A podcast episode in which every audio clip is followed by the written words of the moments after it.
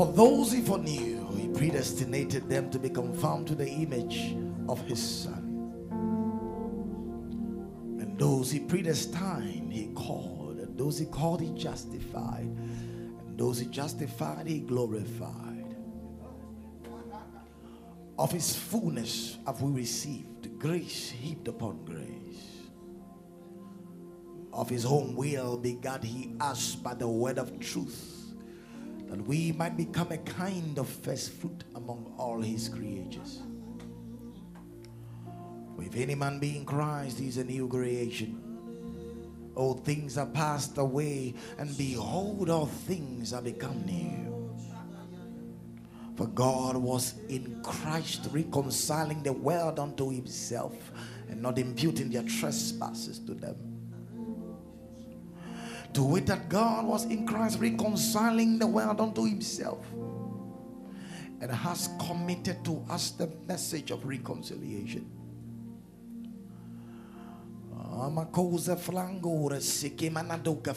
Tentanwaingelis.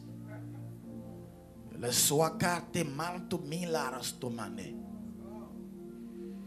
That Jesus will be magnified and we will decrease.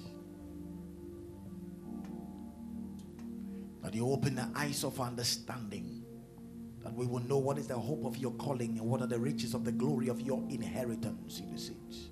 And what is the exceeding greatness of your power to us what who believe according to the working of your mighty power which you wrought in Christ when you raised him from the dead, far above all principalities and powers, and might and dominion, and every name that is named not only in this age but in that which is to come. Makwasa flando tus declamataki shataplango who has qualified us and made us to meet to be partakers of the inheritance of the saints in the light who has delivered us from the kingdom of darkness and has translated us into the kingdom of his dear son. For by him all things were created whether visible or invisible be it thrones principalities powers for all things were created for him and by him and in him all things consist for he is the visible image of the invisible God. with you, Father, for your glorious presence in the saints. For you called us out of this world. You sanctified us and called us your saints. But you were justified, but you were washed, but you were sanctified in the name of the Lord Jesus Christ and by the Spirit of God. We thank you for these divine realities made real in us by your eternal work. For those he foreknew, he predestined them to look like Jesus. What a glorious mystery. For having chosen us before the foundations of the world that we should be holy and without blame before you in love. And having predestined us unto sonship by Jesus Christ unto himself. In whom we have redemption through his blood, the forgiveness of sins according to the riches of his grace, wherein he has made to abound towards us in all wisdom and prudence. In whom we also first trusted and were sealed with the Spirit unto the praise of his glory. We thank you, Father, for a glorious night. Thank you, Father. Fill us with the knowledge of your will in all wisdom and spiritual understanding that will walk worthy unto all pleasing, that will bear fruits unto you. We thank you, Lord, in Jesus' name. Amen. What a glory. Come on. Be seated.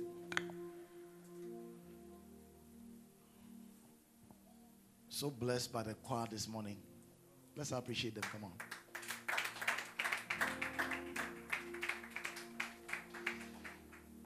What a glory. All right, so turn to someone and tell the person glory.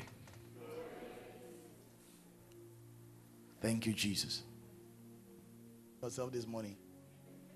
Are you ready for the word? It's, it's getting there. Are you ready for the word? I told you we are excited about the word because that's the only means that God is going to mature us. So we don't joke with the word. You open up your heart, you turn off your data to get blessed. What a glory. All right, so we want to quickly go to our teaching on the responsibility of forgiveness. I thought I was going to finish in the, the next four meetings, but I'm sure it will cross. I'm very sure. But I believe the Spirit of God still wants to teach us something. So last week, we dealt with um, heresy as a work of the flesh. Now, you need to pay attention to what I'm going to teach you because it's very important. So don't get distracted. So we looked at the works of the flesh. All right, please let him come forward here. Man of God, you're welcome. Let's appreciate the man of God.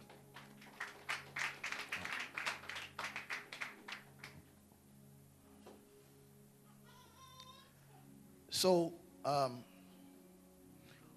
we looked at um, the works of the flesh. We got to understand that the believer is eternally forgiven, right? In the finished work of Christ, Bishop, please, you can sit here. In the finished work of Christ, we we said that Christ forgave us. How many have understood that so far? How many know we are forgiving? Yeah.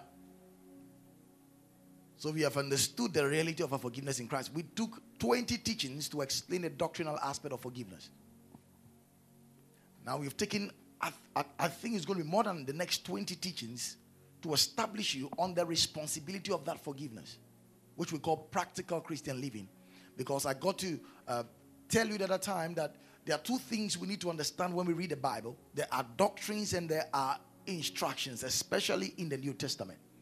The purpose of God giving us doctrine is to establish us in the faith, to know our position, our rights, and privileges in Christ, and who we are in Christ. But we said that there is also what we call instructions, which are to be obeyed for a practical Christian life. Most of the time, there are extremes where people take only doctrine to the next, to the extreme. Um, people shout, I'm the righteousness of God in Christ. I'm holy. I'm forgiven. And that is all the revelation they have. Praise God. So we got to understand that for us to be established fully, we need to put the two together to have a successful Christian walk. Praise God. Now, the goal of God giving you His grace is so that you live to His pleasure.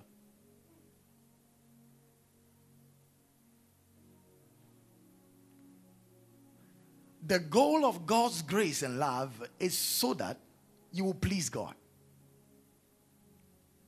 Now, this is very important before I come back to what we are doing. The goal of grace, what is the purpose of God making you right without your effort?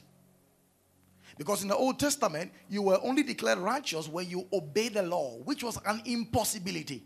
So in Romans chapter 3, the verse 20, the Bible says that therefore, by the deeds of the law, no flesh shall be justified. Look at that. For by the law is the knowledge of sin.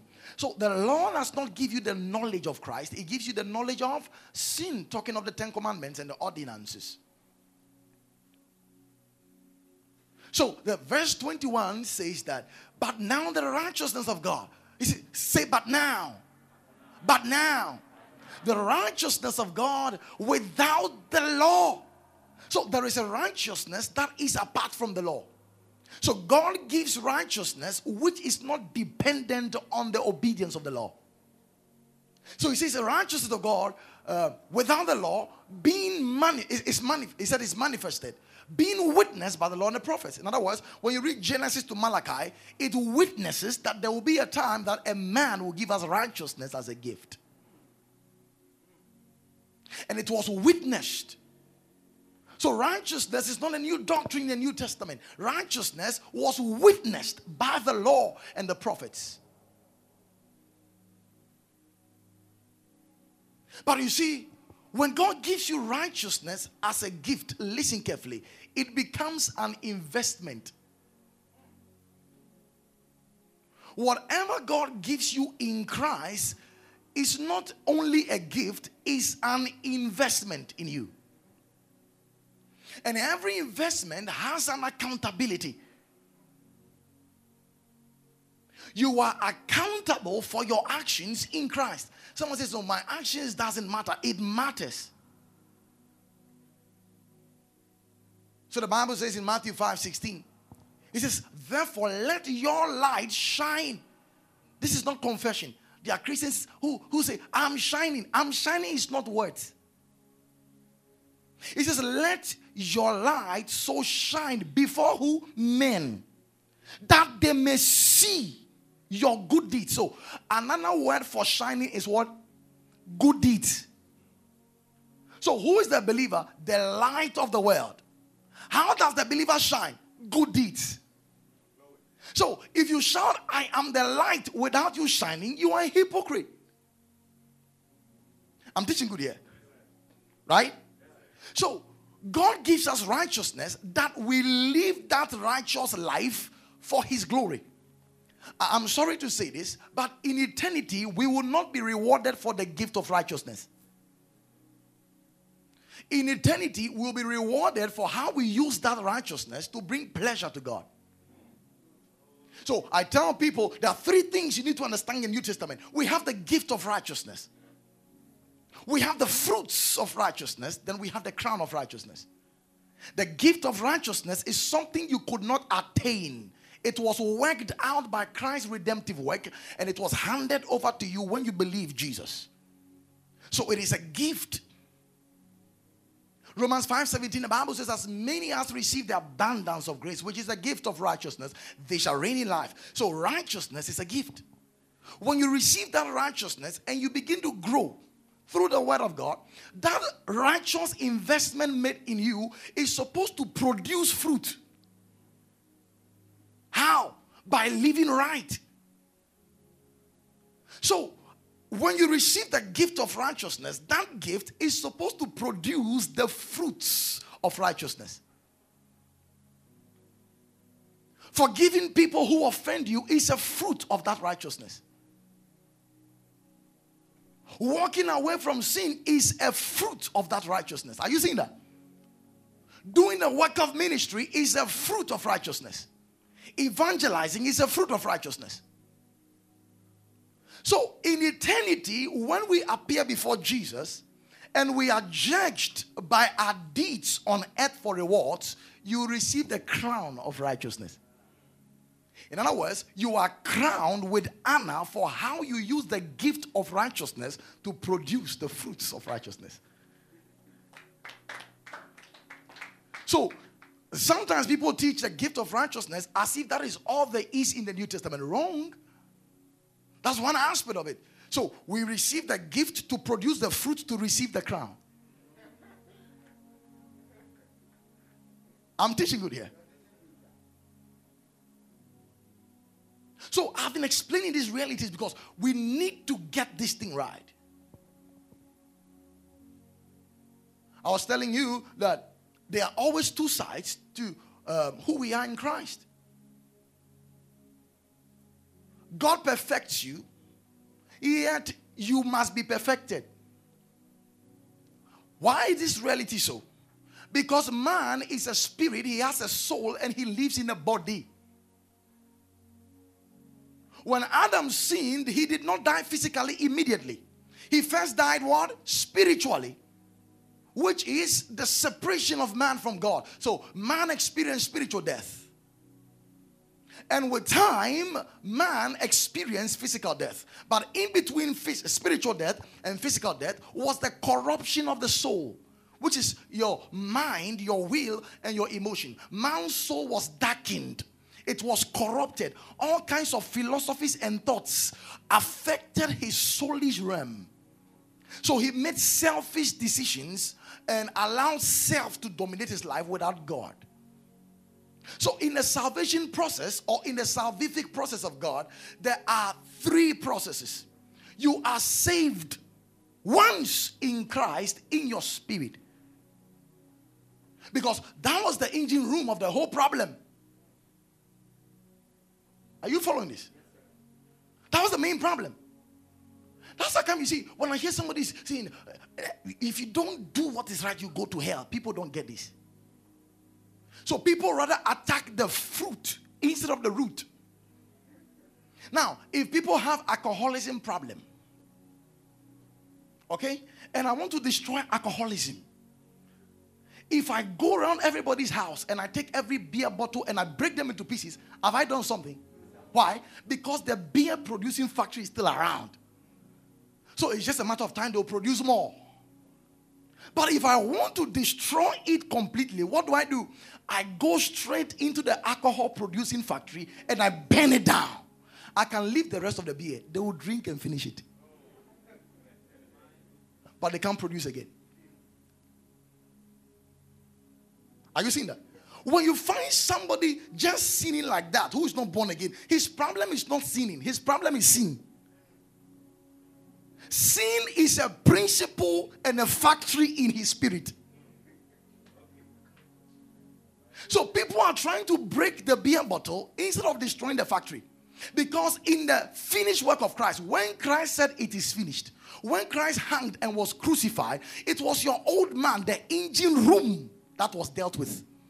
A Christian must first know that he was dealt with within before he can live without. I'm teaching good here.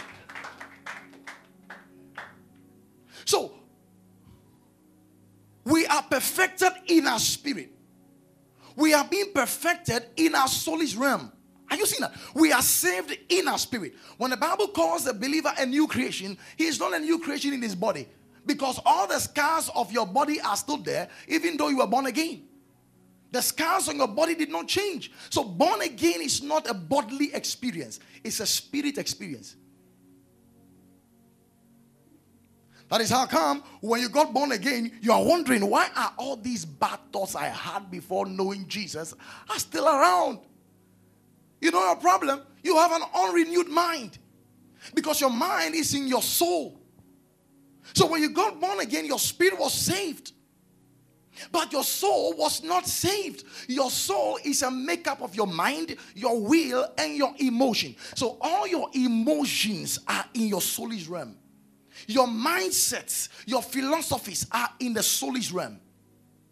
God didn't say your soul has to die. No, the soul has to be renewed. In other words, it has to be reconstructed or renovated. Are you seeing that? So the mind needs renovation. How? Romans 12 2. He says, Be not conformed. That means a believer, though a believer, can conform to the patterns of the world. So he says, Be not conformed to the patterns of this world, but be transformed by the renewing of your mind. So there's a way of being transformed. So uh, that is how come I won't tell you stop sinning. No, I tell you what Christ did to you, why you can be able to stop sinning. Are you seeing that? So you need to understand that you cannot be transformed until your mind is renewed. So if you find a believer who is just enjoying sin, his problem is one he has an unrenewed mindset. Because the sin nature has been terminated, but there is one problem self. Self, which we also call the flesh. You cannot kill the flesh, you cannot destroy the flesh, you can only dominate the flesh.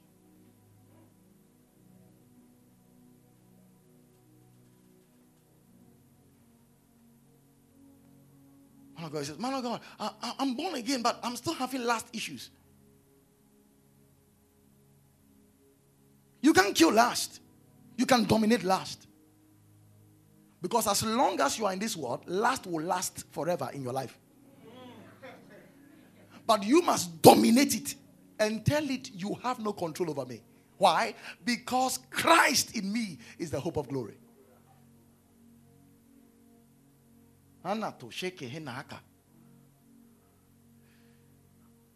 So, someone says, we, we want to become like Jesus. And someone starts laughing at him. He's correct. And I says, we are like Jesus. Someone says, no, how can you say we are like Jesus? Can we be like Jesus? He's also correct. The problem is placement. We are like Christ in our spirit. Because those he foreknew, he predestinated. That means he destined before time that they should conform to the image of his son. So God predestined us to look like Jesus. So when we believe Jesus, we look like him. As he is, so are we. So now, we are also to become like Christ. How? In our soulish realm. Our thoughts are not, are not like Jesus yet. All the bad thoughts you have, I pray God has not opened uh, someone's head for me to see. All those thoughts are there. Your emotional realm, your will, your decision taking pathing, they are on your soulish realm. And that has to be subdued by the word of God and the Holy Spirit. And that is what we call spiritual maturity. Spiritual maturity is not the change of your spiritual height from six inches to 10 inches as you read your Bible. No. Spiritual maturity is the conforming of the soul to the nature of Christ. So it's a conformity. The more you become like Jesus, you are growing. It's a conformity, an alignment. When your spirit and your soul have become one. Why am I teaching all this? Shekla gugurusi. Daligigi sanakwa. All right. Is it sinking? Lo fradige sahankwashi. All right, I got that. Let's let's move on. So last week we were teaching on the works of the flesh. We said though a believer is forgiven, he can still sin. Many people think that uh, the fact that we are forgiven means that God does not consider sin anymore. That's an error. Some even think that God has now gone soft on sin. So when believers are sinning, God is saying, Oh, these children. oh, hey, I love you already. Oh. Eh? Why are you doing that? That's what many, many people think. See, sin is contrary to God. It is opposite of God. It is sin is against God. Have you seen that? When it came to sin, God did not show pity. When it came to sin, God had to punish it in the body of another man. That tells you how serious sin is. So, the reason why today the believer is not under punishment of sin is because someone bore them. Isaiah 53 from the verse 4, he says, Surely he had borne our iniquity wounded for our transgression, bruised for iniquity. The chastisement, which is the death dealing blow or the punishment of our sins, was placed upon him by whose stripes we are healed. So it's not that God has gone soft on sin. No, God placed the punishment you deserved on another man. So we are forgiven, yes. Yet we are to live a life that brings glory to God. That's our walk in this world. You, you just can't be shouting, I'm the righteousness of God, glory. If you're going to live from the time you got born again, let's say God gives you the next 25 years. So you'll be shouting glory, glory, glory, glory for 25 years. Uh, is someone getting this thing? So there is a goal for giving us grace. See, grace is technology for us. It's a spiritual technology. The law was a burden. You know, some years ago, if you wanted to pound fufu, it was manpower, though we are still using, but that's the best example. Manpower, manpower, manpower. Today you can eat fufu with a fufu machine. That fufu machine is a technology that makes things easy. It doesn't mean fufu doesn't exist again. Are you seeing that? So grace is God's technology so that now it doesn't mean that God does not want you to live right. Now he wants you to live right on a different foundation. The old foundation was that you have to obey the law. Now God says, hey, you are to live right, but that righteousness must be lived in a way coming from an understanding that Christ is your gift of righteousness. That makes you living right easy. Am I teaching good? Anyway, so last week we dealt with heresies. We dealt with heresies. And let me just give you a recap, very short one. Now, what are heresies? We saw that in Galatians 5, the verse 20. He spoke of idolatry. We have explained all this. Please go to our podcast and get blessed. Witchcraft, hatred, variance, emulations, wrath, seditions, heresies. Now, what is heresies? We said heresy is a dissension arising from diversity of opinions and, and aims by a body of men following their own tenets, sects, or parties. Number two, we said heresies become evil when sound Bible doctrine is rejected and a false doctrine is taught in place of the truth. We also said that a heresy is a belief that deviates from some standard or official belief. We said they are doctrinal views or beliefs that conflict with the recognized and accepted tenets of a system. We said that uh, heresies are errors that threatens the core essence of the Christian faith or the well-being of the local church. But what I want to say about heresy is that heresy is a work of the flesh. Heresy is sin. Am I teaching good? Heresy is what? It's a sin because the work of the flesh. When people choose their own opinions of the Bible, which fights or disagrees with the core faith or the foundation of the gospel.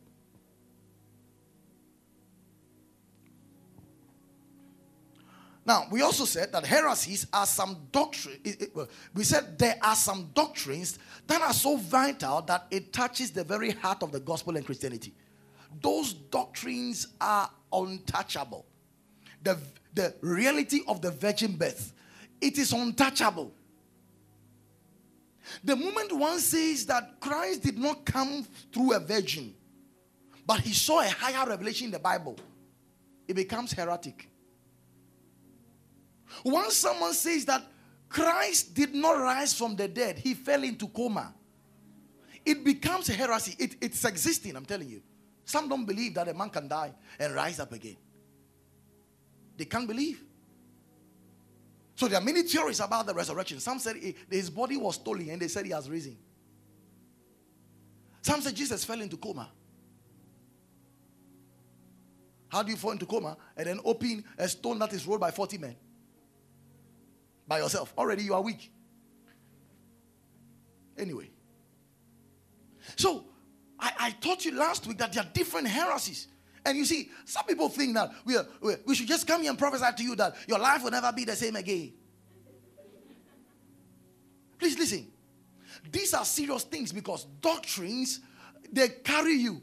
The Bible says, so that you are no longer tossed to and fro by every wind of doctrine. So, doctrines are winds, they can carry you. Your whole life can, can have an immediate shift through just a single doctrine. There are people who believe until someone dies in their family, they cannot see God's glory. Do you know what that doctrine has done to them today? Do you know? You have no idea.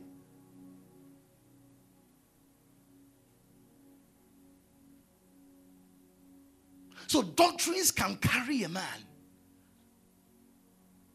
That is how come teachings like these are so vital because doctrines becomes a man's spiritual philosophy. He moves by that thinking. You are governed by your understanding of God.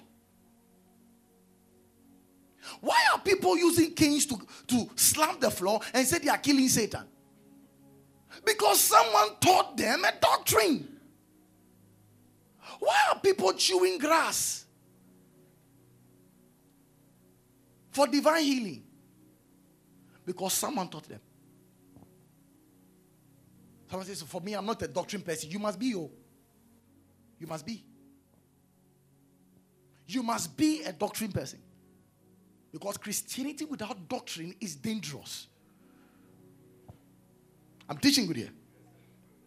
Now, I quickly want to hit up again on various doctrines that. Uh, hear this.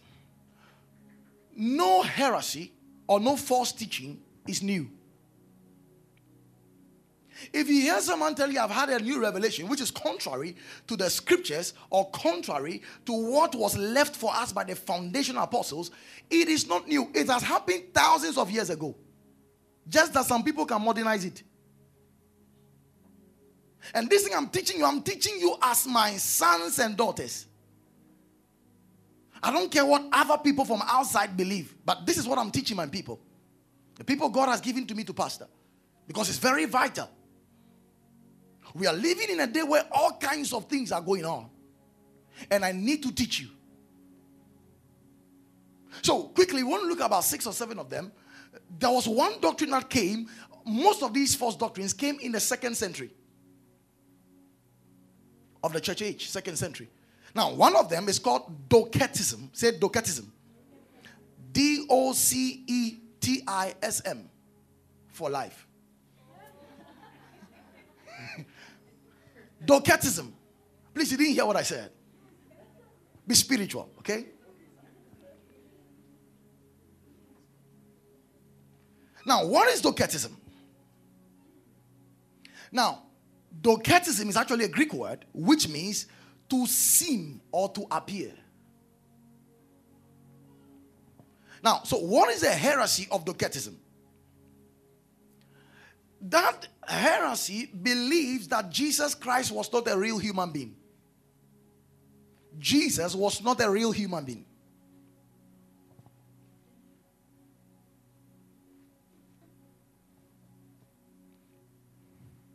He only appeared to be human. That's Docetism. Please, you need to write this down. Docetism. That Jesus was not actually uh, manifested as a real human being. We seemed to think he was a human being. He seemed to be a human being, or he appeared to be a human being. And the people today who, who believe that, they don't believe that Jesus Christ appeared physically. But if you're a Christian, you can't believe this. If you believe this as a Christian, you are off. You are off the line. Let me do it quickly because I have a lot to share with you today. Number two, Arianism. Arianism. A R I A N I S M. For no life. Arianism. Now, I told you those days that most of the time, when a man commits a heresy, they name him after the heresy. So this man was called Arius. He was called Arius. A R I U S. Arius. Now, what is Aria, Arianism?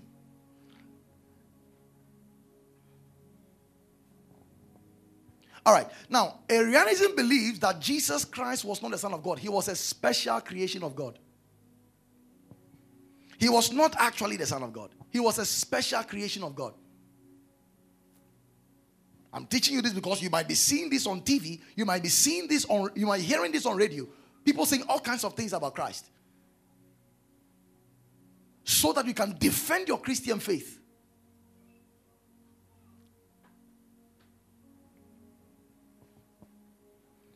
That Jesus Christ was a special creation of God for salvation. He was not a man that was born, he was one of God's special creations. They don't believe Jesus is God. He was a special creation of God. Following that? So I'm doing it quickly. Number three, Pelagianism. Pelagianism. P E L A G I A N I S M. Mm-hmm. Pelagianism.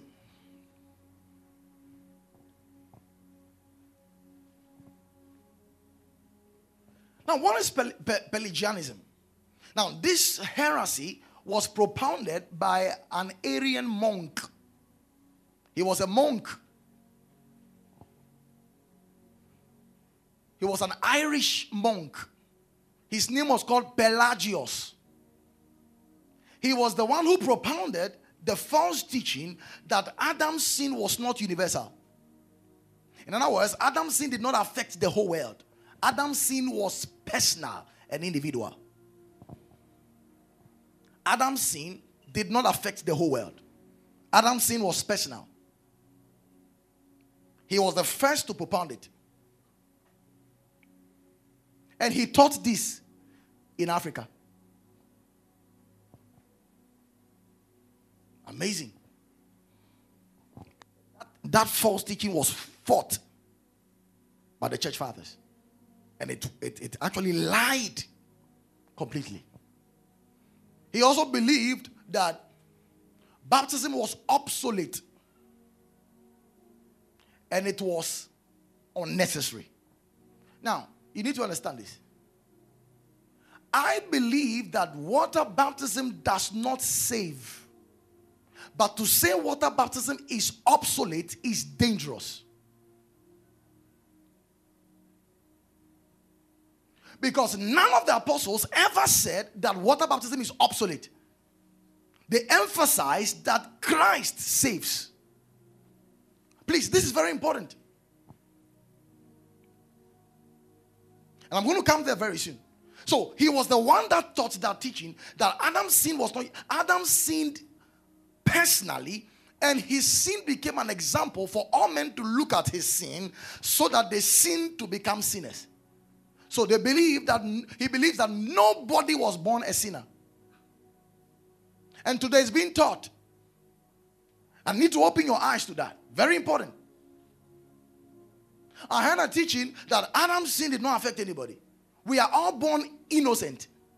When you grow up and the gospel is preached to you and you reject the gospel, then you become a sinner. That's the teaching being taught today. Please, Run.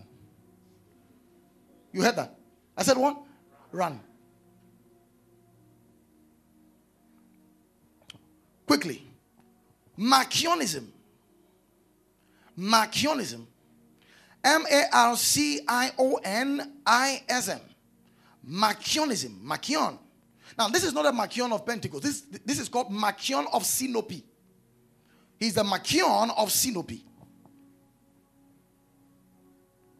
Marcion of Sinope. Now, what is Marcionism? Marcionism was a false teaching or heresy propounded by a man called Marcion of Sinope, who read the Bible cover to cover from Old Testament into New Testament and came to a conclusion that the God of the Old Testament cannot be the God of Jesus Christ. Why? Because in the Old Testament, he saw many acts that looked violent. Like God bringing flood of, uh, to destroy the people in Noah's day, raining fire and brimstone on Sodom and Gomorrah. He said, No, no, no. How can a good God kill people like that? That God cannot be the God of Jesus Christ. He called the God of the Old Testament a demiurge. You know a demiurge? That means God is the devil. The God of the Old Testament is the devil. That's what he taught. And guess what? He removed the whole Old Testament the whole Old Testament from the Bible. He created his own canon. He had only 11 books he called Bible. He believed that Apostle Paul was a servant of God, true servant of God.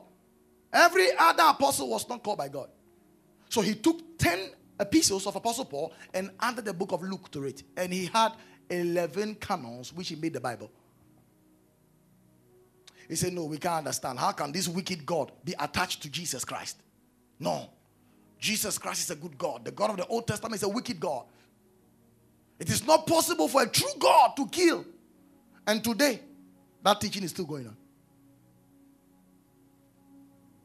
And this guy was called by elders to correct him. He did not agree and he was banished by the church.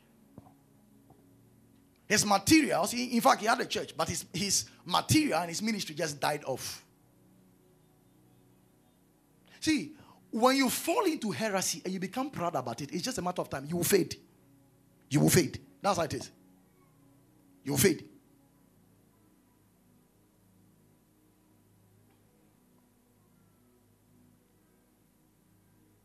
All right. Probably last but one, Montanism.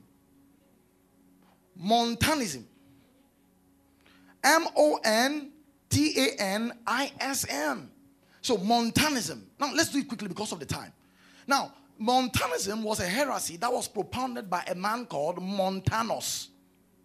Montanus. Now, this man uh, claimed that he had a vision of the return of Jesus Christ.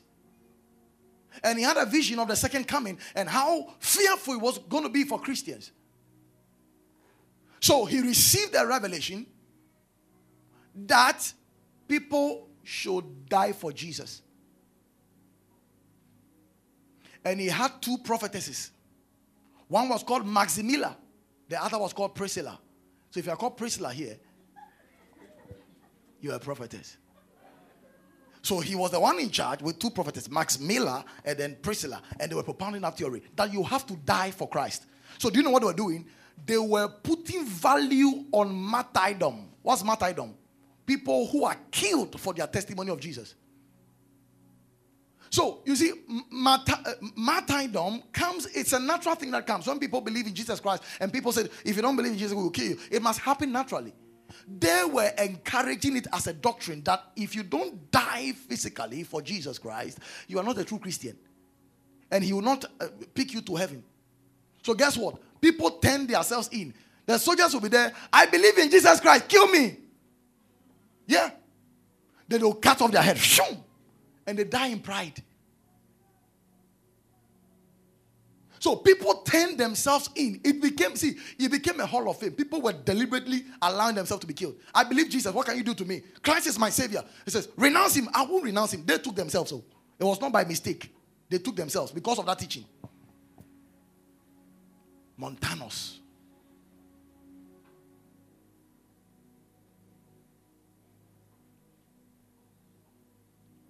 He was also dealt with because initially people believed him because of the vision he said he saw. And later they realized that there was something wrong. It, there was a wrong spirit in this thing. Because people who die for their testimony of Jesus do not decide that they are going to die.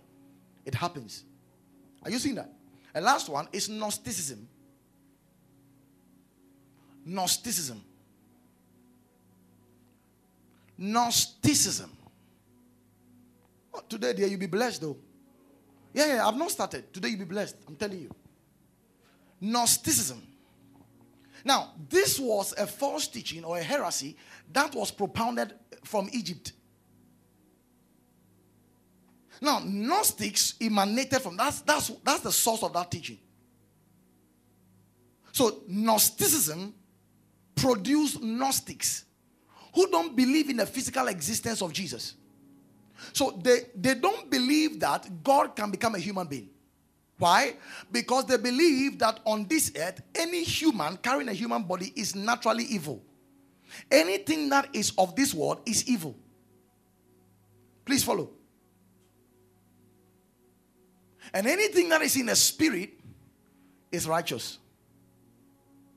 And they believe that it is only through knowledge that you will translate into the realms of ideologies to become saved. You see, you're confused. Yeah. So there were the people who were propounding that how can God become a man? It's not possible. And they were teaching this in John's church. So if you remember, John's gospel was always emphasizing on the physicality of Jesus. So in John chapter 4, the verse 1, he says, Anybody that does not acknowledge that Jesus Christ manifested in the flesh is an antichrist. Because they could not believe. So they say anything that is matter does not matter. Are you seeing that? Can we continue? Good. So, like we said, no false teaching is, is, is new. Every false teaching that is coming today has already happened. People have done them, they have been dealt with long ago. So, it's not new. And last week, I explained something to you called doctrinal pride which we dealt with ext- extensively. Now, what is doctrinal pride? We said doctrinal pride is the assumption that whatever your beliefs or doctrines are, they are correct, and who anyone who holds another belief is theologically inferior to you. That's doctrinal pride. Whatever I believe or whatever my doctrine is, it is correct. Whoever does not believe what I believe becomes inferior to you. That's doctrinal pride.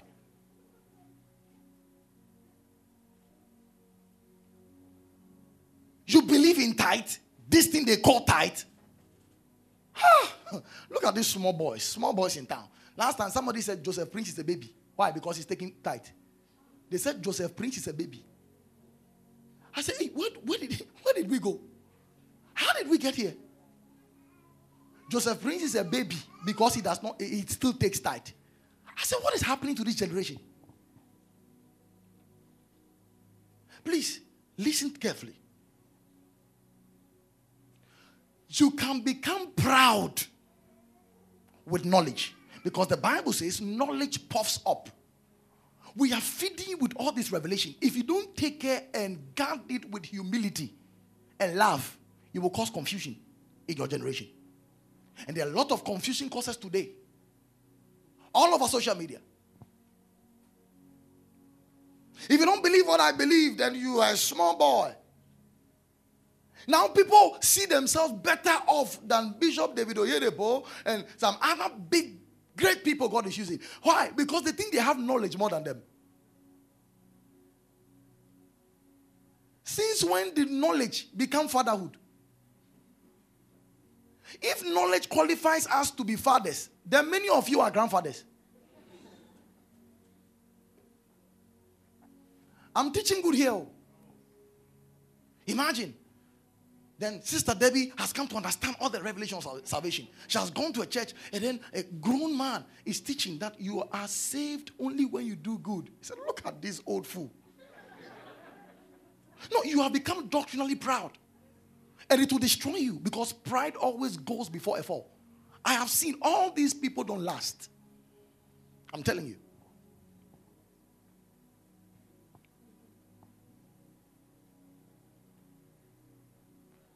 You go to a place, they're singing, I am a friend of God. Everybody is happy, dancing to the glory of God. And you're just watching them. What, what, is fun, what is laughable about this? Are we friends of God or we are sons of God? you see, that's doctrinal pride. What is the goal of what they are doing? They are praising God. Uh, please, are you getting this? Oh, we are not friends of God. We are sons of God. Let them keep doing what they are doing you have become a proud man, and soon your distraction will come. I'm telling you. Break every chain, break every chain. We don't have chains, we have Christ. Be careful. To me, I think chains can also represent mental bondage. So we are breaking chains in the name of Jesus. He's teaching. Oh, man of God, it's good to see you. Wow. good to see you. We are breaking chains with the revelation of Jesus Christ over mental bondages that has crippled men. So when we are singing it, we have a better understanding. So don't become legalistic with your liberty. Your liberty can become legalistic. We are not supposed to do this. We know better. Stop it. oh my goodness. Good. So the Bible speaks about heresy. Look at uh, Titus chapter 3, verse 10. Oh my goodness. Titus 3:10. He says, he says, warn a div. No, no, no. Come to good. Look, a man that commits heresy and becomes a practice in his life is called what? Heretic. So Paul says, a man that is an heretic, heretic, after what? The first and second admonition. You know the word admonition? It means call his attention or give him a mild rebuke. You can go and check the Greek word. The Greek word means mild rebuke or to call one's attention. So he says, and a man that is an heretic, after first and second admonition, do what? Reject. There are some of you who have Christian brothers who are not saying that, who are saying all kinds of nonsense today. They said they found it in the Bible. And you said, bro, be careful about this thing. Oh. It's a little, somewhere, be very careful. He said, no, no, no, no. That's what the Bible said. Second one, bro, be careful. I think you have gone too far with this. He says, that's what I believe. He said, what? Reject. The word reject means to decline. He's not an enemy. But be careful with your association with him. That's how serious heresy is. There were people I had to literally block on Facebook. You know why? Because I lost one faithful son through Facebook. He's now a universalist. He says everybody is saved. Why? Because there was one universalist on my page who was a friend on Facebook. And I got to know, and then I blocked him. No, no, it was too late. He said because he saw that he was my friend, he also befriended him. And the guy started giving him teachings. I was hurt. He said there's no heaven, there is no hell. Hell was a refuse dump in Israel where they burned refuse. And that name given to it was hell with different Greek interpretation. You see how beautiful it is? There is no hell, there is no heaven. When we die, we die. That's what they believe now. Am I opening your eyes? Good. Hebrews chapter 13, verse 9. Please go and read the scriptures. Now, the Bible says, Be not carried about, so you can be carried about with diverse and strange doctrines. So, there are diverse and strange doctrines. Very strange doctrines. Tonight, everybody is bringing a candle to church, and we are going to walk around cemetery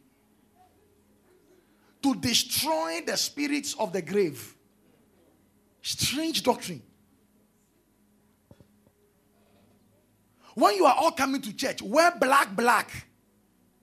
It is the funeral of the witches of your family. Strange doctrine. And many people don't know that occultic practices are being done in church, and people don't know. Run away quickly because you are in trouble. He says, Don't be carried about by diverse and strange doctrines. You need to be very careful. Second Thessalonians chapter 3, the verse 6. Look, he says, Now we command you, brethren, in the name of our Lord Jesus Christ, that ye withdraw yourself from every brother that walketh disorderly and not after the tradition which he received of us. Hey, he says, withdraw yourself. You know, people overemphasize love and they say, oh, he's still a brother. He's still a Christian brother. Eh? He says, withdraw. You can still acknowledge that he's your brother, but withdraw. In other words, shrink from having doctrinal discussions with such person. It's dangerous. He says, withdraw because he walked disorderly. He does not follow the traditions that were laid out in the epistles. He said, withdraw. And I practice it every day. Now the block button on Facebook is my best friend. You mess up, you go. I deliberately lost pastor friends to this. I don't call them again. I don't want trouble for myself. I'm telling you. First Timothy chapter 4, the verse 1. Very important. He says, Now the Spirit speaketh expressly that in the latter times some shall depart from the faith. The word the faith there is not speaking of the faith that made you saved. The faith there is speaking of the teaching of the gospel. So some will depart from the true teaching of the gospel, giving heed. That means giving attention to seducing spirits and doctrines of devils. So they are demonic doctrines. And anytime your spirit begins to feel uncomfortable about a teaching or a practice, you need to withdraw. You go to a church and the pastor is holding a cutlass. Get out and run. If you went with a friend, leave him there and go home. If it's an all night, pick an Uber or Okada. Uh, I'm, I'm serious. Go home and sleep in Christ Jesus. I'm telling you. I'm telling you. Today there are, there are, there are places people call church, which is actually a decorated shrine. Shrine with a podium. I'm telling you. And you need to be careful. Someone says, Oh, once he can solve my problem. Huh? There are churches today. The pastors or the prophets have gone for ritual powers. And guess what? They hold members through problems. They take one disease from you and they place it on another. And they take that person's disease, they place it on you so that you are always coming for healing. So when your headache is healed, tomorrow you have a leg problem. When your leg problem is healed, tomorrow you have a stomach problem. So you're always staying. You are abiding. I'm telling you. I'm teaching good here. Good. Now, um, come to First Timothy chapter 6, the verse 20. Look, he says, Oh, Timothy, keep that which is committed to thy trust, avoiding profane and vain babblings and oppositions of signs falsely so called. Can you imagine? Paul warning Timothy, this is a pastor, how much more a member? Praise God. See, you will find people all over preaching grace, but not all grace is grace. Oh. Be careful.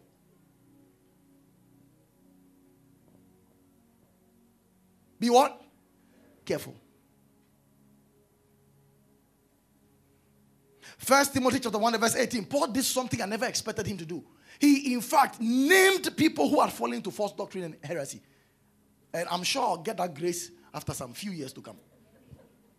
This charge I commit unto you, dear son, Timothy, according to the prophecies which went before on thee, that thou by, mightest by them wage a good warfare. Next verse. He says, holding faith and a good conscience, which some having put in away concerning the faith have made shipwreck. So you can make shipwreck of your Christian life. Next verse. He said, Of whom Hymenaeus and Alexander, their names are in the Bible to today, whom I have delivered unto Satan, that they may learn not to blaspheme. Apostle Paul, why? Now, this is not literal. To deliver a man to Satan is not literal. It means to withdraw from him. When the whole church withdraws from a man who has fallen into sin several times and is being corrected and he does not listen, his life becomes as miserable as one who has been handed over to Satan. So it is an expression, it's figurative. You become so lonely that it's as though Satan is your spiritual father. But today it's very difficult to do that. You know why? Because when somebody is being disciplined, the person will go to another church and another pastor will receive, oh, come. Somebody is sleeping with other church members and he was disciplined. The, past, the person leaves to another church. So sometimes when somebody joins, I ask him, also, where are you from? How is ministry? What happened? Why? I'm getting information.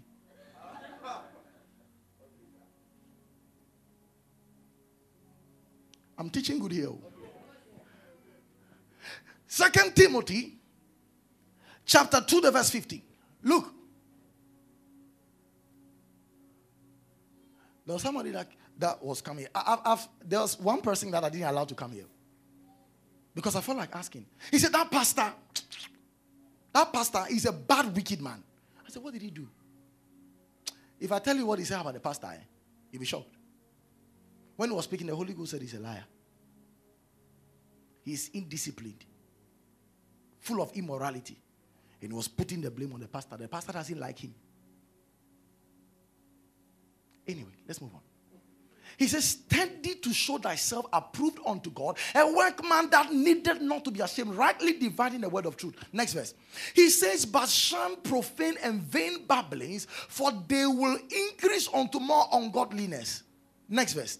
He said, and their word will eat as doeth a canker. The word canker is cancer. That means false doctrine is like cancer. It can spread in your whole life and destroy you. He says, Of whom is Hymenaeus and Philetus. He mentioned another name. But you could see Hymenaeus causing more damage, so he had to repeat his name again. Hymenaeus. When I get to heaven, eh, after looking for Apostle Paul, I said, Where is Hymenaeus? Where's that guy? Why did Paul mention his name twice? First and second Timothy. Dangerous guy. Look at what they were teaching. Next verse.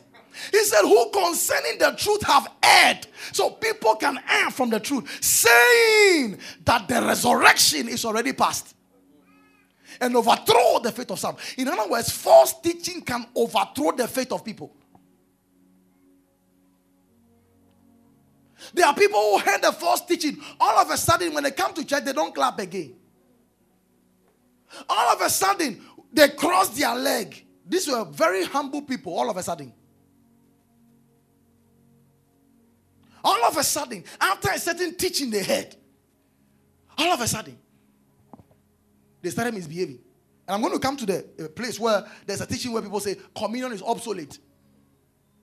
When Apostle Paul laid the foundation in First Corinthians 11, they said First Corinthians was written to children because it says, When I came to you, I could not speak unto you as unto spiritual, but as unto carnal. So the whole of First Corinthians was written to babies. So communion teaching is for babies. And I said, So how do you get if any man be in Christ? Where did you get it from? Corinthians. Baby scripture. Resurrection, First Corinthians 15. Every issue on resurrection was established in First Corinthians 15. Uh, it is, it is for who? Babies. Don't teach that one too. Meanwhile, Apostle Paul said, As I received of the Lord, I delivered. That was the same word he used for the gospel in First Corinthians 15 1. He says, As I received, I delivered. The same word he used for the communion, as I received, I delivered. That means it was an instruction of the New Testament given to him. I tell people there are some revelations. I don't want to go higher. I want to remain where I am. I want to be a small boy in that area. There are some teachings I don't want to be updated. I need the old one like that. Please, is someone getting this? He said, they are saying that resurrection is already past and overthrow the faith of some. They overthrow. So there are some teachings you will hear today. It will overthrow your faith. Now your pastor will be teaching you, are watching him like a clown. You should hurry up and leave the pulpit. We want better teachers. One of my pastor friends came to tell me that one of his uh, sons, who is a pastor, was listening to one man of God on Facebook. All of a sudden, the, the, the pastor changed. One day, the pastor came to tell him that, Sir, I think you need more of the word. I want to get you a teaching of the one man of God. He will change your whole style of preaching. The man did not listen to him. Guess what? He left the church. Guess what? He's not going to church again. So, what is the essence of receiving a revelation that will not make you go to church again? And someone, uh, there was a guy I met, he's a, he said he's a grace guy. I said, he said he doesn't have any church he belongs. Why? Because most of them are law churches. Whether there is a name like Law Church, when you appear before Jesus, you answer yourself. It's a law church. So he said, you know what he said? He said his body is the temple, so he's also a church. I said, then pay offering to yourself and, and chop the money. Arrange chairs in your house and sing worship songs.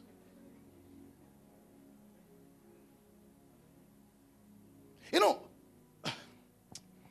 let me not go ahead of myself. First Timothy 5:17. Look at him. See, see, every minister or anyone who is serious about ministry must read First Timothy, Second Timothy, and Titus. They are pastoral epistles. You cannot read these three pastoral epistles and be an immoral pastor. That means you chose to do it. When I hear a pastor has slept with choristers, I say, How is this possible? A pastor has slept with church members. I say, How do you feel? You sleep with a church member and you are preaching. true. I know it's strange. How do you feel?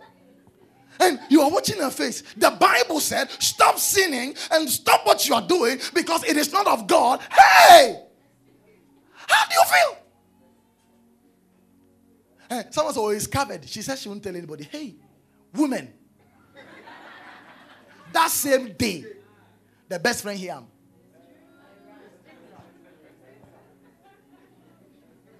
There is see, there is no secret under the sun. So if you're a pastor watching me, none of the pastors here will do that. So I'm talking to those watching online. see, this world is a small world. Whatever you do, someone will hear it. Praise God. Whew.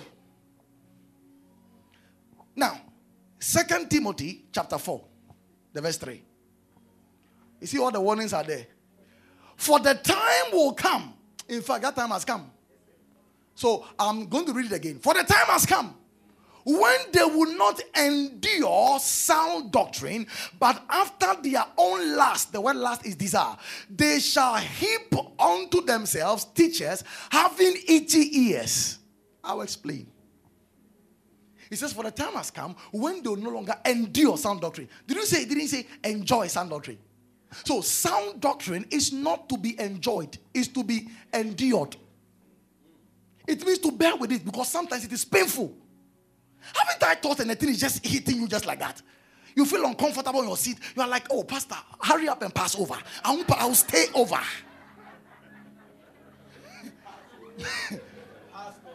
it must be endured. So, sound doctrine is not always sweet. I'm telling you this. See, I put a post on Facebook the other time. Sound doctrine is like medicine. When we were children and we were sick, there were some times when we were sick. Mommy gave us medicine and the medicine was sweet.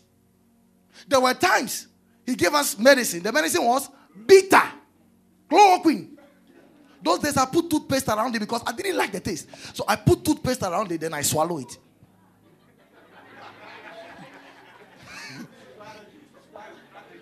I didn't like anything bitter. But if you say you won't drink it because mommy eh, and you, mommy eh, and you, do you know what mommy will do to you? You go drink them. And both sweet and bitter medicines made us what? Well. That's sound doctrine. Sometimes it is sweet, sometimes it is bitter. But guess what? It makes you well, it makes you healthy. So there are sometimes when I'm doing a teaching, it will address an issue. You might think that somebody has come to tell me. It's the Holy Ghost who told me. You see, and some are not spiritual. Today I prayed five hours before coming to teach. Last week I prayed six hours before I come to preach. I don't pray, I don't pray less than six hours before I come and preach. So you are telling me that I will pray for six hours and the Holy Ghost will tell me something that is about somebody who is not in the service. And the one No, there are some people who think when you are preaching, you shouldn't say anything about them. Who should we preach about? Who preach about you?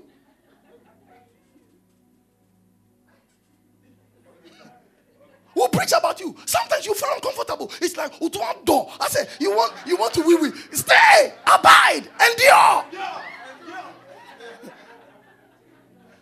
Pastor, for some time there, the glory, you don't shout glory again. Every time churches now, everybody is now watching you like this. You can watch me like this. I will still preach.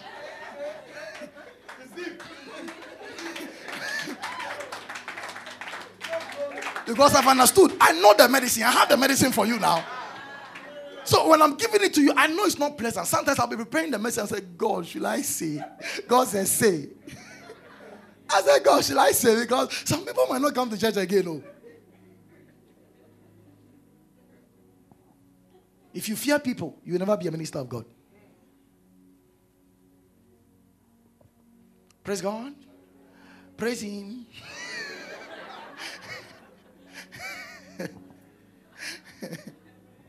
All right. Good. So, you see, we have one big problem today. I wish I had time. Holy Ghost, Holy Ghost, reverse the time for me. Now, the problem we have in the church today is not only heresy, it's extremities. You need to write this down. This is very important. The problem we have in the church today is not only heresy, but extremes or extremities. That's the problem we have in the church today. And it's a difference. Like I told you, heresy deals with uh, it's it's actually a, uh, someone having his own opinion of the Bible that goes contrary to that which has been established already. See, some doctrines have already been established. They are untouchables. Don't touch them. No matter who said it, don't touch it. Leave them the way it is. But there are also extremes. When one person carries a particular revelation to the extreme, or a person carries one particular revelation overboard as if that is the only revelation in the Bible. I put a post the other time about how believers should conduct themselves in godliness and holiness. And somebody came to write on my wall, Sir, preach Christ. I said, I was preaching about ants, right? I didn't reply that anyway because I don't do that on Facebook.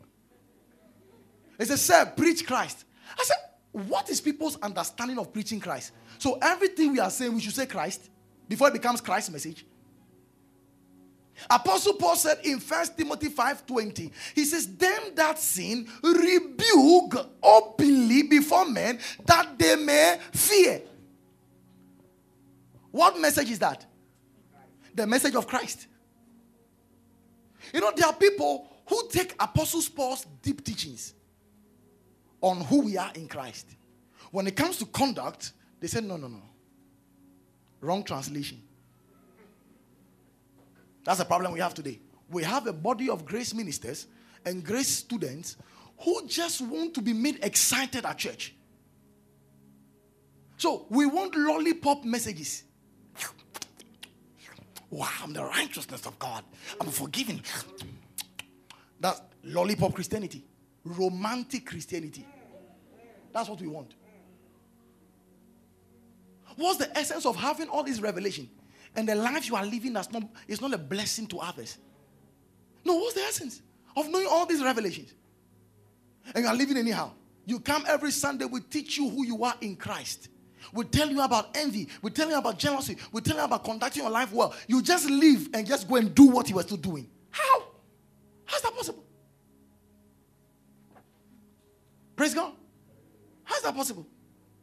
See, you need to understand that what are the um, scientific uh, reactions for um, salt? Sodium what? Chloride. That means there's a combination of sodium and what? Chlorine. This is what man of God said. Do you know that sodium on its own is poison? And chlorine on its own is also poison. You have to put the two together to have salt. And that salt preserves. When you take grace, only what Christ did for you, and you say, that is the only revelation we have, it can become poison. When you only take works as the only means to go to heaven, that one is also poison. Because we don't go to heaven by our works. Are you seeing that? So you take what Christ did and what you're supposed to do, you put it together, you have a life.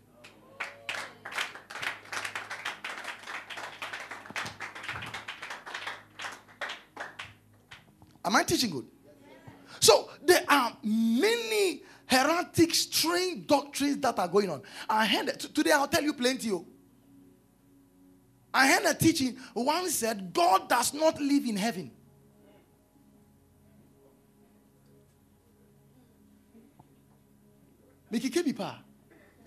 God does not live in heaven. Where does he live? He dwells in inapproachable light. That's where he dwells. I said, Oh, I was expecting to hear something better. Because if you say God does not live in heaven, you are trying to say that God is bigger than heaven. We all understand.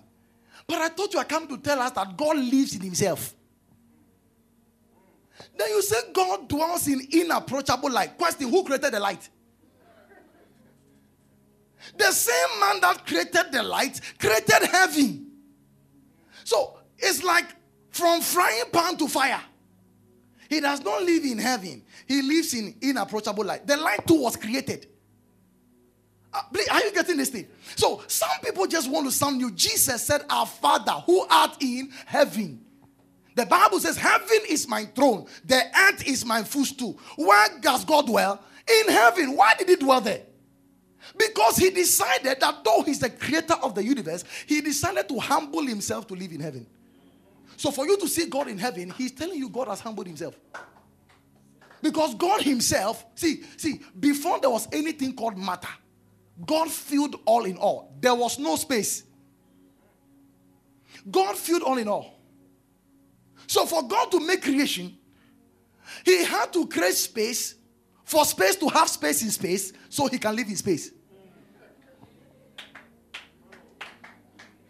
Now, are you, are you getting this thing? So, God actually lives in himself. It's not inapproachable like it was even created. So, when you hear some teaching, God does not live in heaven. You say, wow. God does. Then you also start, God does not live in heaven. He does not live in heaven. You didn't take your time. See, anything I hear that is strange, I take my time. I take my time. I don't rush. I take my time. Go and study it. God lives in heaven. Did you hear that? God lives where? In heaven. And he humbled himself to do so. Am I teaching good here? And in heaven, he dwells in an inapproachable light. So the angels that cried, Holy, holy, holy, where did they do it? In space.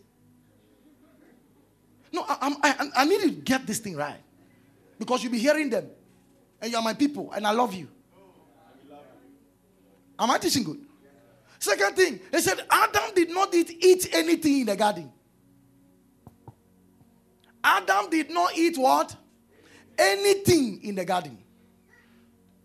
They said the sin he committed was the sin of disobedience through unbelief. And that was all. He didn't eat anything. Why? What was the scripture? Matthew chapter 15, verse 11. Look, he says, Not that which go into the mouth of a man defileth a man, but that which cometh out of his mouth, this defileth a man.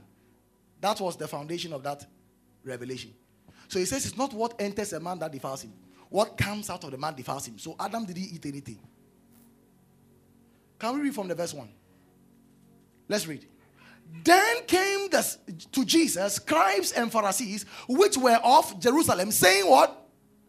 Why do thy disciples transgress? Look at the context. The tradition of the elders. For they wash not their hands when they eat bread. So, what was the context? The disciples of Jesus were eating bread without washing their hands. And according to their tradition, it was defilement. If you eat without washing your hands, whatever enters you defiles you. That's what they believe as tradition. Are you following this? Next verse.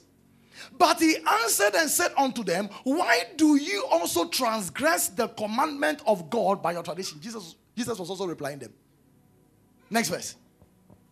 Honor thy father, uh, for the commandment, for the com- uh, God commanded, saying, Honor thy father and thy mother. Uh, he he that cursed father or mother, let him die. Come to the verse 10.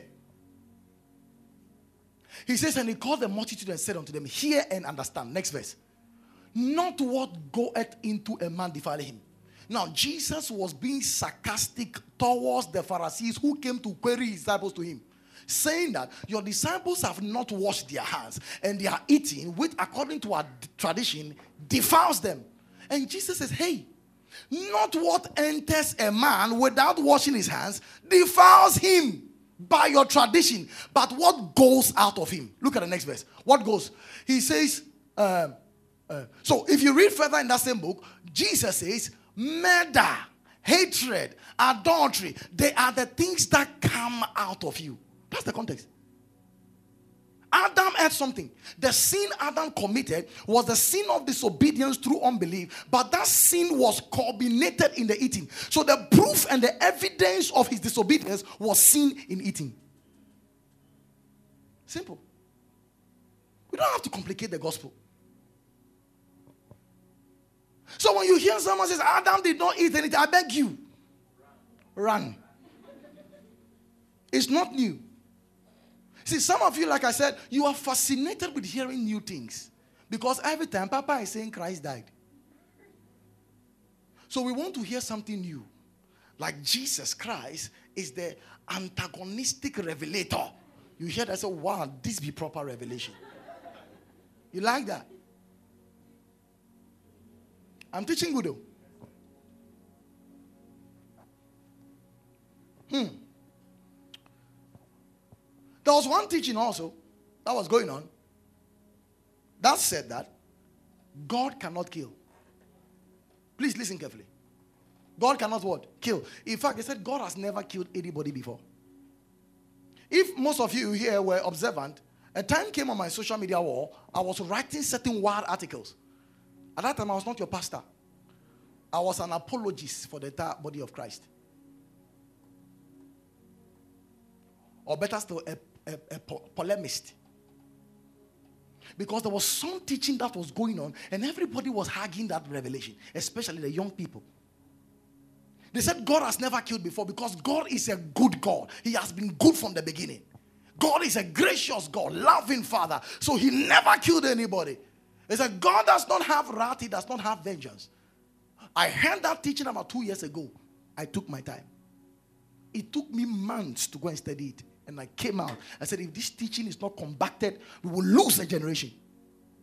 We will lose a generation. And the foundation, uh, so you ask them, uh, who caused the flood of Noah? You know what they said? They said it was a natural disaster that was already bound to happen. And God was only warning them. The, the fire of Sodom and Gomorrah was a natural disaster. I says, which natural disaster will happen in such a dosage? How? And I quoted a scripture, I say, explain it. Second Peter chapter 2, the verse 4. Look, look. He says, For if God spared not, who? If God did was spare not the angels that sin, but cast them down to hell and delivered them into chains of darkness to be reserved unto judgment. This is New Testament. Next verse. And spared not the what? Who? Who? Who did that? But saved who? Noah, the eighth person, the preacher of righteousness, bringing in the flood upon the world of the ungodly. Who brought the flood? Next verse and turning the cities of Sodom and Gomorrah into ashes, condemned them with an overthrow, making them an example. Making them what? An example unto those that after should live ungodly. God has his plan and purpose. See, see, when a man kills, we can charge him with murder. When God kills, it's not murder. If I take something that belongs to me, do you call me a thief? You know, people think God is at their beck and call. And God is in their pocket. They define him how they wish God to be. And you need to be very careful because all kinds of things are going on. I was explaining the other time that if I come out from my bedroom at dawn and I see a man on top of my daughter trying to rape her and slash her throat, and in love for my daughter, I take a knife and slash the throat of this man, will you call me a murderer? Why? Because I did what I did to protect my seed. Will you call me a murderer? Now, if an ISIS agent goes to Accra Mall and begins to shoot people all over, and one civilian who had a pistol on him shot the head of this ISIS man, will you call the man who shot the ISIS man a murderer? You call him what? A hero. Why? Because he stopped the flow of murder. If a judge sentences a murderer to death, do you call the judge a murderer? You call him what? Just.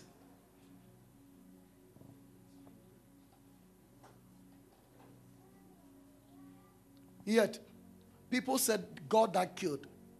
That means that God is a murderer. I said, How is this possible? Go and read what happened. Why God had to destroy these people eh, in the time of Noah. If you read Genesis 6, the Bible says that angels, which were falling angels, they came and started sleeping with the daughters of men. Remember, the Bible says some unawares have entertained angels. That means angels can transform into human beings. So they transformed and slept with the daughters of men. Why? Because the Bible gave a prophecy that the seed of the woman will bruise the head of the serpent. He knew that prophecy was the Messiah. So the devil wanted to corrupt the whole human race so that there will be no seed to give us salvation. So they slept with the women and they started producing Nephilims, which we call, uh, which were giants. It was believed that these giants, some had 10 fingers on one, some had 8 fingers, some had 10, 15 toes. Some of them were actually uh, 15 feet high. Strong people. It was believed that one of them could eat a whole farmland and still not be satisfied. And these were the people who introduced dark magic. If you hear of magic, they introduced it. Because they came from a corrupted, uh, fallen angels. So they came with a corrupted species. So they knew how to do evil. They were masters of evil. So they started teaching human beings how to practice evil. They taught people how to fight war, how to do uh, magic and occultism. It started from Genesis 6. They were the people who started doing that. Why? Because they were corrupting a generation. And God says, hey, there are only eight people left and some few human beings who were not corrupted. So let me save these people so that I can preserve who? The Messiah. So God says, I'll wipe away this generation and re-begin the process again. So God built an ark through Noah and gave people the opportunity to do what? Enter the ark. That is grace. But his plan to destroy was always there because he wanted to preserve the coming of Christ. And the people the ark was made for did not enter, and Noah and his family entered, and God destroyed the whole earth. Is God a wicked God? No, answer me. Is God a wicked God? For the last time, is God wicked?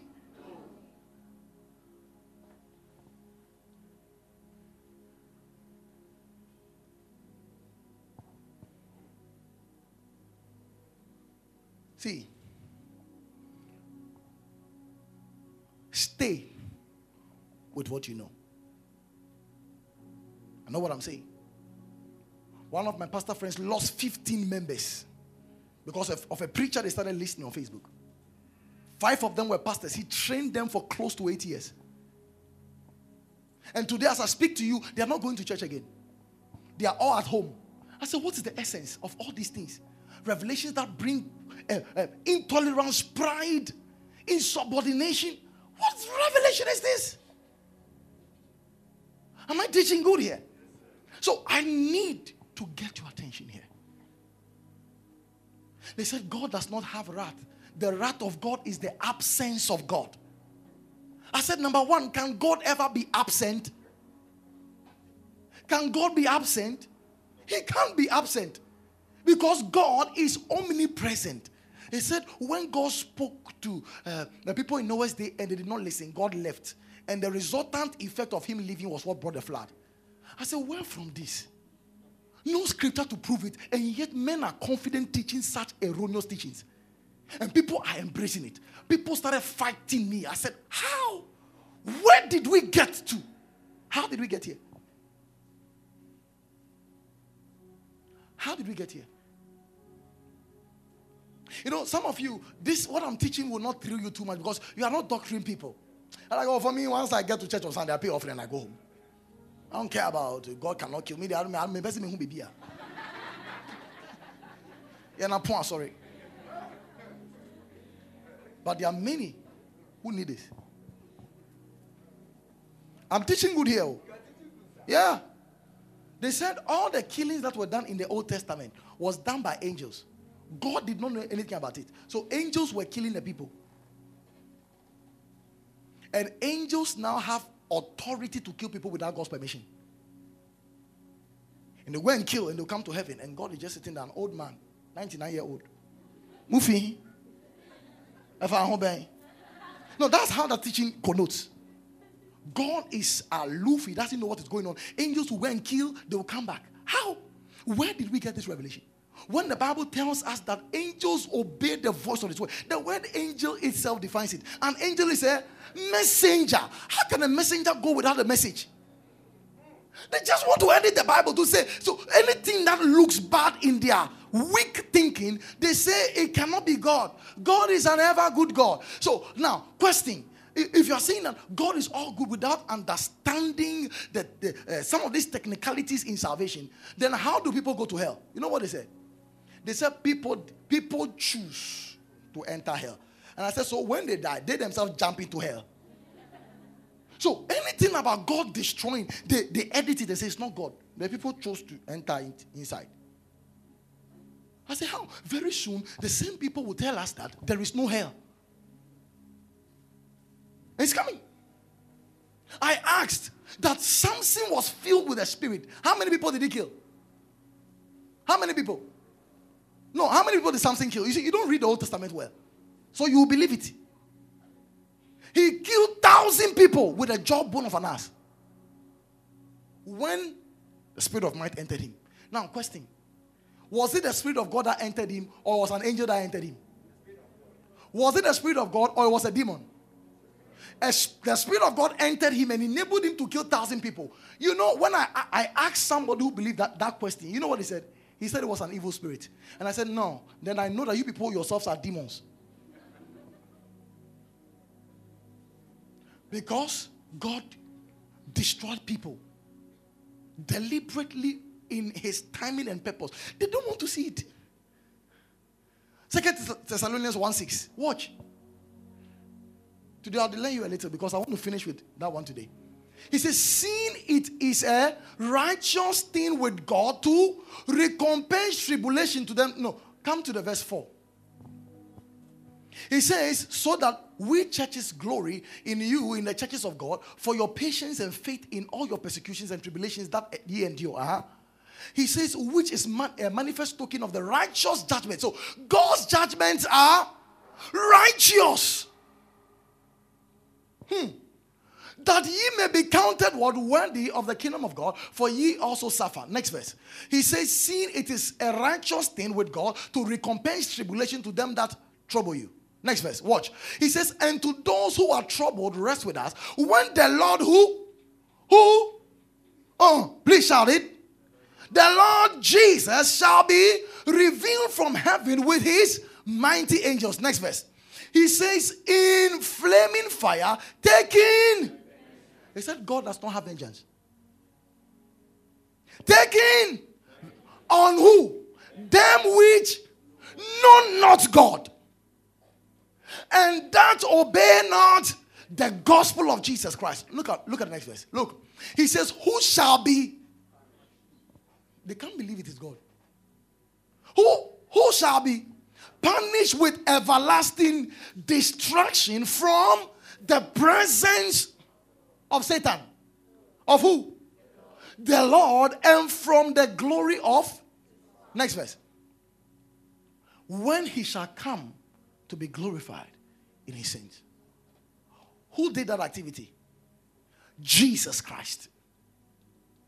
Listen, the pattern has been said. Man is a sinner because of the work of Adam. God loves us, but because of sin, it has separated us. So God sent his son, which was God himself, manifested in the flesh, so that his son would take away that barrier of sin so that man can now come to God. Now, in that work Christ did, when a man receives it, because that work is given as a gift, when a man received it, receives it, that man is saved. When a man does not receive it, that man is condemned. Listen, I have a flight. I have booked the flight.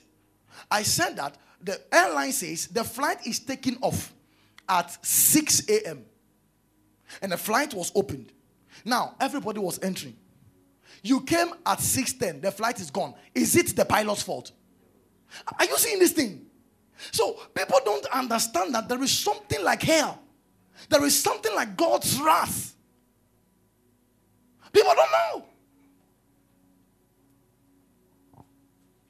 God has wrath, but his wrath is only revealed on ungodliness and unbelief.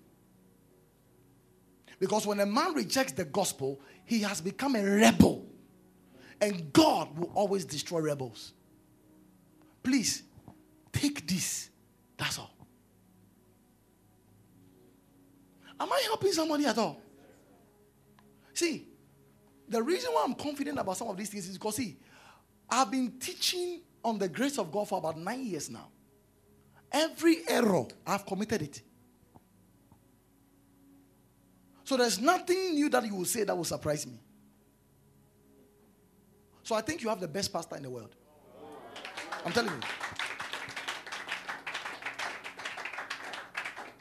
All the extremes, I've walked on that path before. The errors I made, only God. Do you know I almost became a universalist? Believing that everybody is saved.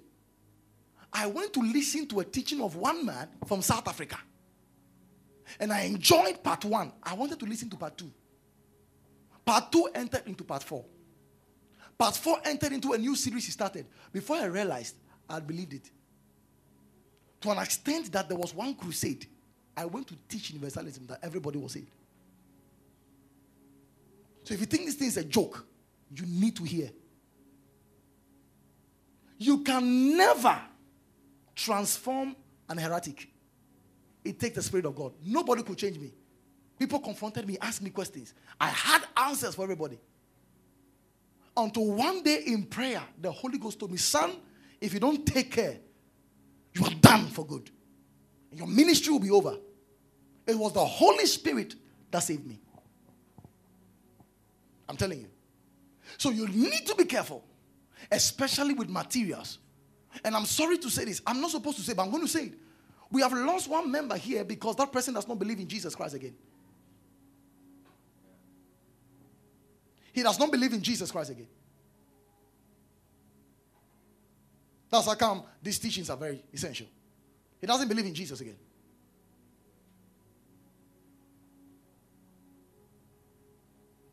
I called him, gave him all the convincing scriptures. He said, No. The Bible was a book that was placed in Vatican City to enslave the black man. How did he get there? He saw a material on Google. Google.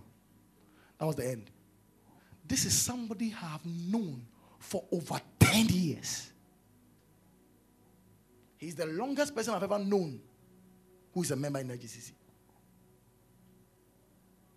Gone. There was nothing that I couldn't do. And one time I, want, I was disturbed. The Holy Ghost says, Leave. Leave him.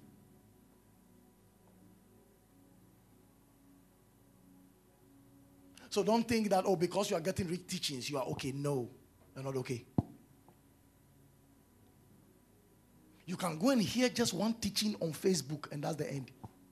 One teaching on YouTube, that's the end.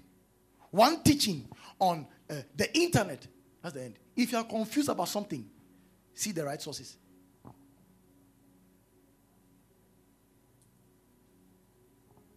Am I helping somebody today? When I started a campaign against some of these teachings that were going on, the master leader himself, this is the first confession I'm making. I'm, I'm, I'm making that one, then we close. The master of the revelation, he's in Nigeria.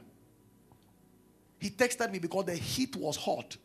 The, the articles were traveling. It went to Tanzania, it went to South Africa, it went to Nigeria, it went to ev- almost every country. People were spreading it just like that.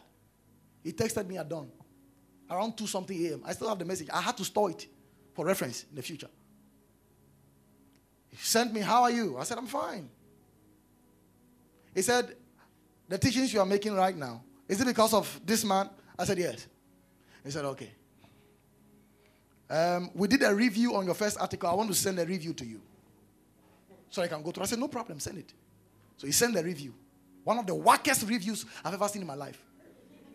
As I said, I don't understand this. Then he said, Okay, I'll send you some of my teachings so that you listen to it. I said, I've given you my teaching. Is there a need to send me your teaching? So that you come and tell me what you have learned. I just laughed in my eye. He asked for my number. I gave him my number. He called me from Nigeria. The first thing he did was to downplay a man I respect so much called Joseph Prince and told me Joseph Prince is weak on the subject of eternal salvation now. And Joseph Prince, he, he is now soft on the message of grace. First thing you do, you dishonor a man who through whom we are all now bold to preach grace. That's first question mark. Trying to establish his teaching in my life. I said, okay, I'll listen. I didn't mind him. I went on with my articles. The next day, he told me to stop the articles because I'm destroying the body of Christ. I, I sent, I said, Sir, I think you and your team members are the ones destroying the body of Christ today. He left me. Then a man went on his wall, started defaming me on his wall. One, two, three, four, five, it was going on. I said, okay. So I crafted a very powerful message, which the normal Isaac Lapapo can't do. So that you should know what the, that message contains. I don't know why I wrote that, but I wrote it very harsh. Very harsh. Sent it to him. Hmm. They say God does not have wrath, oh, but his wrath arose. How do you destroy the answers I'm giving to you? He called me 1 a.m. Pastor Isaac. Pastor Isaac. How can you disrespect me like this? I said, sir.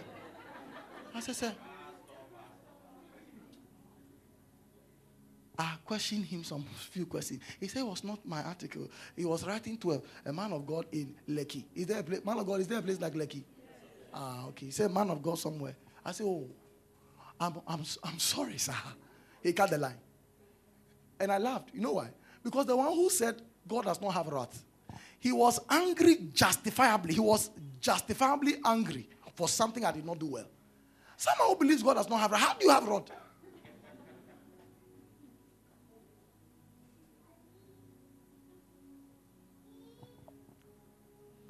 And see, the people who are following all of them, they don't know that this man has contacted me, contacted me telling me to stop the articles. Because it is crashing all the things that they are writing there. See, I tell people that listen to me. If you see, eh, I've closed.